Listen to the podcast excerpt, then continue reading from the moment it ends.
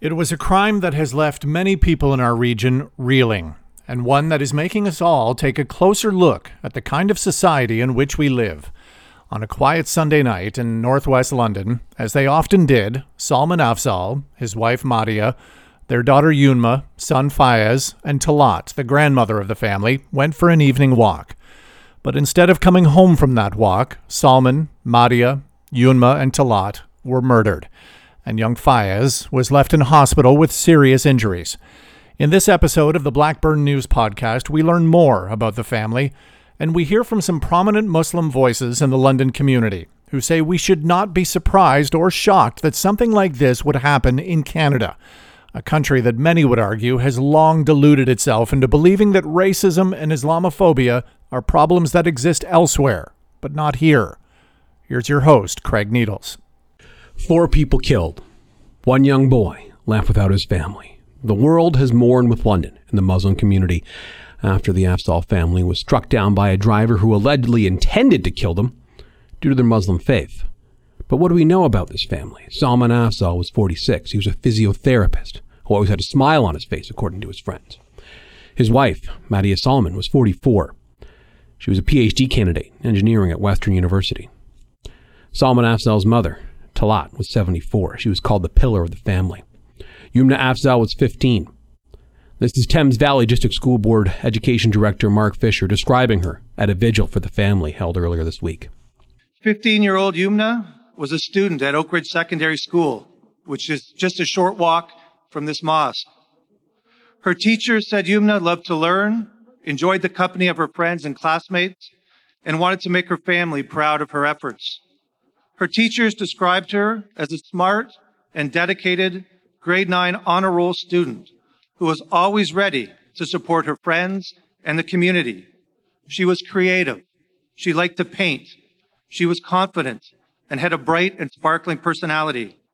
She arrived to class with a beaming smile each and every day. Yumna dreamed about travel and someday becoming a business owner as a way of giving back to her community. She was caring, compassionate, and devoted to giving her best efforts each and every day. Together, we stand with our London family and vow to purposely make real change in our communities. Thank you very much. Her brother Fayez is nine. He's going to survive this. He's going to spend the rest of his life without his grandmother, his parents, and his sister. Here's the Imam of the London Muslim Mosque, Aarij Anwer, from the same vigil. Gone now, but forever in our hearts. They were loved when they were alive. Their memory will be cherished now that they're gone. We will honor their memory. We will take care of the surviving orphan. Fayez, he is our son. We will take care of him. Their deaths didn't have to happen and they've left a community grieving and on edge. On the Blackburn News podcast today, we'll be having a roundtable discussion with three members of the London Muslim community academic Selma Tobah, political organizer Mariam Hamou, and former political candidate Ali Chahbar joining us here on the podcast today. Thank you, all three of you, for joining us. Thank you, Craig. Thanks, Craig. Thanks. I'll, I'll ask uh, any of you first. Uh, we have uh, the, the, the vigil this week. Ten thousand Londoners show up to that. We'll talk about that portion of it first what is the feeling when you see this huge amount of uh, an outpouring of, of, of, support from the London community, not just within the Muslim community, but from a lot of other people outside of the Muslim community saying, hey, we're here, we, we, we've got your back. Obviously, that doesn't fix things, but at the same time, there has to be some level of comfort to that. What, what, what is that feeling like knowing that we had this huge uh, crowd that came to that vigil this week? Mm, I can start. Um, yeah, please. I'm I'm happy. You know, over 10,000 people and counting. So many people online watched as well. We don't we don't um, talk about the online presence, but there was a huge online presence as well. I think people were really looking to heal. Um, we were looking towards our faith community um, to kind of get us through this part of the healing process and um, and you know having the 10,000 people there it was it was really helpful um, to help us kind of all mourn together because because I don't see this strictly as a Muslim problem. I see this right now as London London Ontario having to carry this pretty much for all of Canada at this point. So it's really kind of all of us in London that are carrying this and we all have to mourn as well. But you know, it does hit Muslims a little bit closer. But I understand how everybody is hurting right now. Selma, anything you want to add to that? Yeah, yeah, I think it uh, was very, I guess, um, uplifting to see everybody come out in those numbers. I think, like Mariam said, everybody was particularly shocked and distraught. Um, obviously, more so Muslims and, and visible minorities in the city. Um, but I've had, you know, coworkers and friends uh, of all races and backgrounds express just how shocked and distraught they were at the, at this event uh, taking place, this violence. Um, and so I have no doubt that um, everybody kind of needed that moment of coming together um, and having that space of, of recognizing and, and honoring the, the lives that were taken. What was it like for you, Ali, when you were when you were there? Yeah, for the we've we've been living this COVID reality for a year and a half now, and uh, during that time, I think many of us, if not all of us, have had to um, mourn individually when there's been a loss of a family member or a loss of a friend, or you know, and that's it's it hasn't been easy because um, we're supposed to be there together in, in, times of joy and times of mourning, and to mourn uh, uh, via a phone call or to to mourn via a screen, a, a, a you know, a Zoom call or, or a, Microsoft Teams call. I mean, it's a supplement, but it's not a substitute for the real thing. And so for me, um, from a personal perspective, uh, despite the tragedy, despite the horrific uh, um, nature of what took place, it was the first time in since March of last year that we have been able to collectively mourn as a community, both not just a Muslim community, but also a larger community, um, which which because of yesterday, because we had the prime minister and the premier and, and all of these leaders from right across the country, I use the term community in a national sense. We came together as a community, a national community to mourn together. And I think that's an important part of the grieving process. It's an important part of the mourning process, not just for the family, not just for the Muslim community, but for, for the collective there. And uh, it, it, was a noteworthy takeaway for me uh, uh, flowing from, from last night. Uh, the the reason, obviously, for the gathering last night is a, horrific one, and I wanted to ask about uh, a, a, Twitter thread that, that Ali had. We don't have to go through the whole thing here, but I'll uh, I'll post a link to it when this goes uh, on the Blackburn News website. But uh, you said that this should not be referred to as an unthinkable tragedy. And I agree, it, it should not be. Uh, we think about what happened in New Zealand, and you mentioned uh, Quebec City. That was mentioned several times at the at, at the vigil last night. This is not something that was a one-off occurrence where someone said, "I want to kill some Muslim people." This is something that's happened, sadly, horrifically, uh, somewhat regularly around the world. How does one wrap their head around that. What, what, what, what and you, you, put it pretty well in the, the, the Twitter thread, Ali, but I'll ask uh, uh, you and I'll ask Selma and Mariam as well. Like, what, how do you come to grips with the fact that there are people out there who want to do this? It, it, it, hurts my heart to say it, but I know it's true.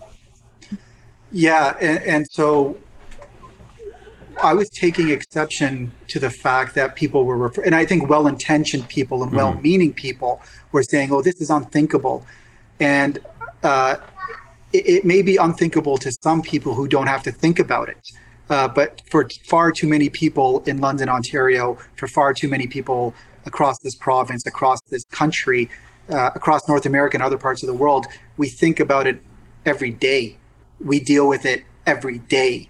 Something as seemingly innocent as as going to the mosque on a Friday. Uh, I'd be lying to you guys if I didn't say every single time that I'm walking into the mosque, the thought crosses my mind that New Zealand happened and we thought it was an isolated event. Quebec City thought happened, and we thought it was an isolated event. The stabbing in Etobicoke happened, and we thought it was an isolated event. And I always, always used to take a measure of comfort and solace in the fact that those things happened there, wherever there is, right? Oh, it's halfway across the world, or it was uh, another part of the country, or these are mass shootings that take place in the states, but not not London, Ontario. Like this is home home is safe. This is, you know, those are things that we see on a screen.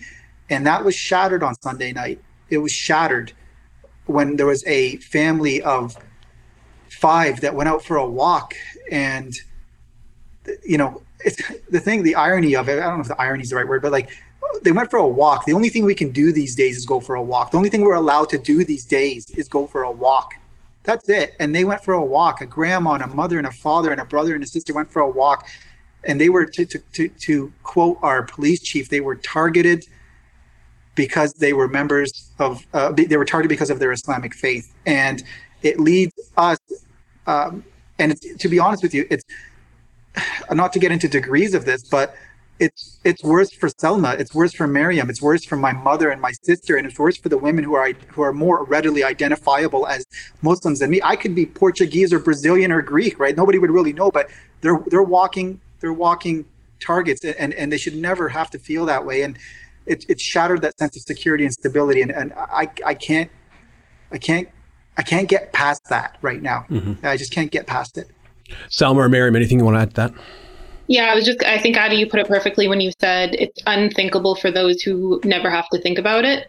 Um, I think every day that I leave my house, you know, even before Quebec City, even before um, all of the acts of violence that, you know, would take several minutes to list have, you know, transpired, uh, you know, my safety is something that I constantly think about. When someone's looking at me funny in the grocery store, I'm thinking, do they want me dead? You know, like where are their hands? Are they about to attack me? You know, like th- those are thoughts that I regularly have. Um, and so it's not unthinkable for so many of us. Um, and even like, you know, just when you talk about safety in the mosque, even again, before Quebec City even happened, I have had conversations with friends where we wonder, you know, about our safety when we gather. Um, there was a, a, time I remember attending Friday or, you know, it was evening prayers um, at the mosque just on a regular day. It was like on a Tuesday. Um, and the imam casually gets up on the mic and said, you know, we've had a threat come in. Um, and so if you see anybody suspicious looking around the mosque, please alert us so we can alert the authorities. Just a regular, you know, weekday evening. Um, and so this, you know, type of violence, I think, has been on our minds for a, a very long time. And um, once Quebec City happened, it just kind of, um, you know, re- reaffirmed that that this is our reality, and that, like you said, Craig, that people want us dead, mm-hmm. um, and it's not something easy that you, um, I guess, have to deal with, but it, it's really our reality that we do have to be constantly aware of our surroundings and wonder about our safety and wonder about our security when we just walk around in public. Miriam? Yeah, yeah, Selma, that's so true. And the other thing that I always worry about is somebody attacking me in front of my children. Excuse me. Because that to me is the worst thing that could possibly happen. It victimizes me. And I've never been a victim in front of my children ever. And I just never want that to happen because I don't want my children to see me victimized and I don't want them to ever think that Muslims can or have to, you know, be in that position. It just it drives me crazy. And I just think that with my children, I think we should be past all of this. Like even with me, we should be past all this. Um, but I I I know there are always going to be these weird lone wolf people but we need to know who they are. We need for like public safety officials to have this stuff marked down. We know there is white terrorism. We know this. We know that Trump made white terrorism a thing. It's like a thing right now. And if our agencies, our public agencies, aren't taking it as seriously as they should be, then you know what? I'm sorry. Who's to blame? Where's the culpability?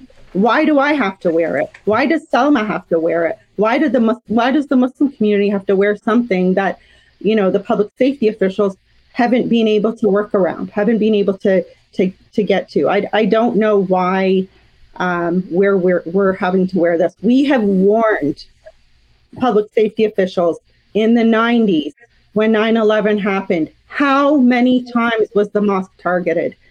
After 9/11, during the 90s, during the 2000s, um, our our community has been targeted for terrorism so many times. This is directly as a result of the rhetoric that has been happening for years around Muslims. The media has created us as this type of these people that you know should be feared. We're not to be feared. In fact, now we're the ones that are doing the fearing. We're the ones that fear. So, you know what? Whatever goes around comes around eventually, and now it's coming back to haunt us again. Uh, Selma, I'll ask you. There was uh, I the talk of hey, let's do a uh, an inquiry into Islamophobia or, or from the the politicians who were at the vigil uh, this week. What do you want to see happen? Uh, what what would you like to see politicians do in order to try and tackle this problem? Hmm. Um, I think, um, you know, like Mariam is saying, that this issue hasn't been taken as seriously, I think, as it needs to be um, to recognize white supremacy as the predominant threat in the country. Um, I think you can't um, deny that policies like Bill C-51 are aren't institutionalized Islamophobia that are you know legislated in this country that deny Muslim women amongst anybody uh, else who wants to demonstrate their faith from taking on um, leadership positions in, in civic roles. Um, you can't say that that's not institutionalized Islamophobia, um, and then show up at our vigil and uh, expect, express your condolences to the community when you have had a hand in making Islamophobia mainstream and part of the structures of this country. Um, that's unacceptable in my view. Um, and so I think like dismantling and expressing extreme, you know, dissatisfaction and anger at these kinds of policies is uh, the, just the bare minimum. Um, I think we have uh, organizations like NCCM who have been leading the call for a national summit on Islamophobia to really understand and describe the, the depth and the extent to which Muslims are dealing with Islamophobia in this country. Um, and I think understanding that words have consequences, that individuals who are um, using hateful rhetoric and who are xenophobic, who are Islamophobic, who are racist, um, have no place in our uh, our political discourse. Um, if you have someone like Doug Ford who's taking pictures with Faith Goldy during the election, the Ontario election, that's un- that should be unacceptable. That should immediately disqualify um, individuals from holding public office um, from sharing space with individuals who have a record of, you know, saying things that are Islamophobic, that are racist, that are xenophobic, that perpetuate hate in our in our country. Um, and that's not currently the intolerance for intolerance that we're seeing. And that's what we need from all levels of government to say, if we want Muslims to be safe here, then it needs to be coming from you know all policy levels, and um, it, it, needs to be taken seriously. And I, I, think that's part of the frustration and the anger that Muslims are having currently. Um, that you know thoughts and prayers are being expressed. People will show up to vigils when we're dead, but there's very little being done to make sure that we stay alive. So, Craig, can I ahead. can I jump Please. in on, on, something that Selma was just saying too? Um, whether it was yesterday or, or really at any times over the last 48 to 72 hours, some of the political rhetoric that's been espoused by some of our leaders doesn't reconcile with the actions. Mm-hmm. And um, it, it's nice to say the nice things and the things that people think that should be said. Um, but it's another thing to try to reconcile that with past actions and, and hopefully with future actions. And so, whether we're talking about, um, you know, that symbolic, non-binding motion to condemn Islamophobia in the House of Parliament, where 91 members of Parliament voted against that, uh, particularly from one specific party, uh, predominantly from one specific party. Um, it rings hollow to me to then have many of those 91 express sympathies and condolences with the community when they did not um, have the the the fortitude uh, to, to actually come forward and and, and um, condemn it for what it was and to, to vote in support of that motion, ostensibly on the basis that there was no fixed definition of what Islamophobia is. So give me just give me a break, right? And then or we have the premier of Quebec.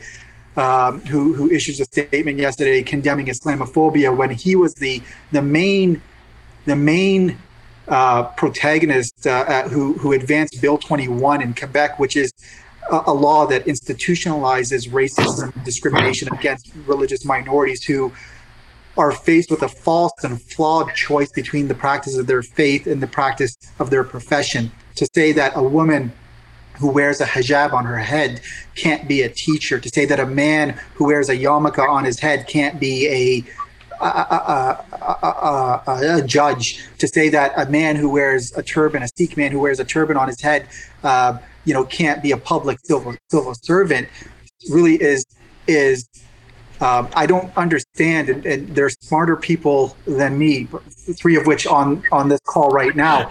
reconcile that for me. How do we reconcile the somebody who says I condemn this, but yet you're the catalyst for institutionalizing these types of policies. So whether we're talking about it in Quebec or the federal, uh, at the federal level or even at the provincial level, uh, that circle doesn't square, that square doesn't circle uh, on that one. Mary, so I have an idea. How about how about inviting politicians to come and listen instead of to come and speak? Mm. Because to be honest with you, I was really disappointed yesterday with pretty much all of the federal politicians and the provincial politicians for coming to London to use a funeral vigil as a campaign platform speech, stump speech, whatever you want to call it, whatever it is that they did yesterday campaigning. It really disappointed me, and it and it actually it it took away from the seriousness and the gravity and the the sadness that we actually feel around this. And I was appalled actually that people were cheering and booing. Um, and the politicians were actually egging it on. And I thought, really, this is this is our pol- these are our representatives from Justin Trudeau to to, to Erin O'Toole to Jagmeet Singh to um, I can't remember her name, the, the Green Party leader. Annamie Paul. Annamie, yeah, they, they, hers was okay, but the rest of them, they should be ashamed of themselves. They should be ashamed of themselves. I'm yeah. so irritated and so upset about how it played out yesterday. Those politicians should have been quiet, sat down, and listened to what the Muslim community had to say to them because they can't make us feel better until we're feeling safe. And we're not safe right now. And all of them are culpable. Every single one of them up there is culpable. And our leaders, uh, Craig, our, our local leaders, um, you know, our police. They came through. They uh, came through. Yeah, our, our local leaders. So whether it was the chief of police, Stevens, or our director of education at the end, who were really, I, I think, some of the only ones that actually spoke about the family by name yep. that gave personal stories. I thought Mark Fisher did a great job. I thought he, he talked about the he talked about the student. He talked about the, the the young girl. He talked about Yumna and what what she meant to the school community, her hopes, her dreams. That's what right. that that's what I thought that event was supposed to be about. You know, precisely, precisely. We were there. We were there coming together to mourn as a collective community. We were coming there to to grieve together. Um, I didn't go there to hear political stump speeches from politicians a year out from a, a, federal and a provincial election. And I echo exactly Miriam's point when I thought it was, if, if I'm being, if I'm trying to be as polite as possible, and I will be, uh, mm. I thought it was in bad taste. Uh, and that's the that's the best way that I can I can say it. And so um, uh, I, I, I, thought there was an opportunity there, and respectfully, our our, our federal and provincial politicians um, they they whiffed on the pitch. They missed they missed the pitch there. Selma, do you agree with that, or do you have a different view? Um, I, I am having a hard time with this because I personally I would I would agree for the most part with uh, Maryam and Ali in the sense that I, I, felt like it became a very politicized event, and I, I, I didn't go necessarily wanting to hear from every party leader and every level of government. Um, I, I, would have much preferred it be an event that you know held space for community and was a, a space for collective healing, yeah. um, which isn't what happened. Um, at the same time, I recognize that um, for a lot of different individuals, having the prime minister come and spend time with community members and uh, you know people close to the the victims of this attack that that meant something for them. Um, and i at the same time don't want to take that away um, that you know for people who have you know we've all been affected but for the people really close and central to this tragedy that um, you know having that attention from those party leaders that that meant something to them. And yeah. uh, i don't know if i'm necessarily the person to take that away and I, I just want to clarify my point on that, which is I think it was very appropriate for the prime minister to attend and to speak. Yeah. I think it was very appropriate for the premier to attend and to speak. Uh, to speak, the mayor, right? What I what I thought was um, less appropriate was to have um, leaders of you know uh, the Green Party provincially and federally to have um, uh, Stephen Del Duca to have like please come more and join with us, right? but I think when everybody when you add the totality of everybody who said it was a hot night, people were literally passing out, mm-hmm. and uh, I thought it took away from the core reason of why we were there.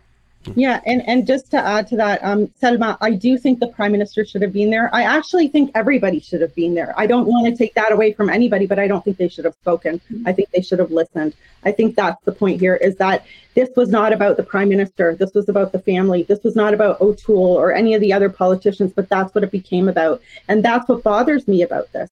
And and um, and in fact, I think that you know, you want to do this justice, give the mayor more time, give the people that are in this community that are going to have to clean up this mess more time to speak about our community. It was, I don't want to use the word, I was just going to use a really bad, like, uh, um, politically filled word. It was taken over by um, politics, by politics, and it should have been, it should have been, um, it should have been a somber, reflective, healing, event for the community, um, for Londoners, for all Londoners, for all of Canada, even. I mean, it, I, there's people everywhere that are feeling terribly about this, and we all need to heal. But hearing a stump speech is not going to make me feel better. What's going to make me feel better is like all of us coming together and telling each other that we love each other and that we're going to get through this. That's not what I heard yesterday. It, it, it, was that. So where I I agree with most of what you said, but I still where I think I maybe part ways is it was that to me. It was a healing okay. coming together. It was that um, shining a light on this. It was a a moment of unity. Uh, I'm not taking away. I thought that I thought the visual was incredibly mm. well done, and I thought it, it served the purpose. And so for me, I'm not. It's almost like if if if we were using the analogy of shining a light on this, um, it was uh, it was it did the job. It, it, the light was sh- shined on this. It just um, it was a 60 watt bulb. Maybe we sh- we could have had a 100 watt bulb on that one, right? But uh, I think all in all, it was. You also have to remember it was done on incredibly short notice. Mm-hmm. We're talking hours, right? And uh, uh, so I don't want to get too critical in retrospect and be that Monday morning quarterback. I think it it ticked off a lot of the boxes where where I would uh, agree with Miriam uh, is that we didn't need every politician. It would have been just the prime minister, the premier, and the mayor if it was up to me, but it wasn't. So before we wrap up here, uh, what what can the London community now that we've the, the, the vigil has passed, what can the London community do for our Muslim friends and neighbors right now? What do you hope to see from Londoners outside of the Muslim community as we uh, uh, traverse the next uh, few weeks here, as we still sort of reconcile this this horrific thing that's happened? I think maybe some of it is um, interpersonal. Mm-hmm. I, I, think, you know, at an interpersonal level, there's a lot to be done. Um, tell your Muslim friends, neighbors, coworkers that you're thinking of them, that you're holding space for them. Um, I know a lot of specifically visibly Muslim women are I don't want to say fearful of leaving the house, but you know, have a lot of um, anxiety at being in public right now. And so I've had a lot of friends message me and say, hey, you know, if that's the situation that you're in, I'm happy to be your walking buddy, errand buddy, whatever it is that you need. Um, just small acts of kindness, I think, go a long way to making people feel safe. Um, I think that's at an interpersonal level. At a policy level, um, make your disdain heard to the people that uh, have decision making capacity. Um, that um, we won't be tolerating xenophobia or Islamophobia, and to, to listen to the Muslim community when we feel like those are the sentiments that are being uh, expressed by people in power. Um, and so, you know, that take the lead of the Muslim community when we say that this is an issue and it's coming from these specific people. and um, and um, don't continue to elect them and give them power. Ali, do you want to? I can. Uh, you. You. Yeah, okay, thank you. Um, well, again, it is. It is. You know, reach out to your Muslim um, neighbors and friends. Um, if you've never introduced yourself to a friend, a, a Muslim friend, or something like like to. Sorry, if you've never introduced yourself to a Muslim person, you know, it's weird because you don't want people coming up to you all the time, but we're a pretty friendly group of people. And if you say hello to us, we'll say hi back. um, but on a national level, I think that we do have to call um, for stronger uh, protective measures around our mosques, um, around synagogues, even because there's been hate crimes towards um, Jewish people as well. There's been tons of hate crimes actually um, towards Muslims, towards Jewish people, towards Sikh people. So we really need to have a national strategy on Islamophobia, on anti-Semitic, on on all of it, and to try to ensure that people are made safe. Another um, thing you can do is, you know, attend anti-racist um, workshops and whatnot, and educate yourself.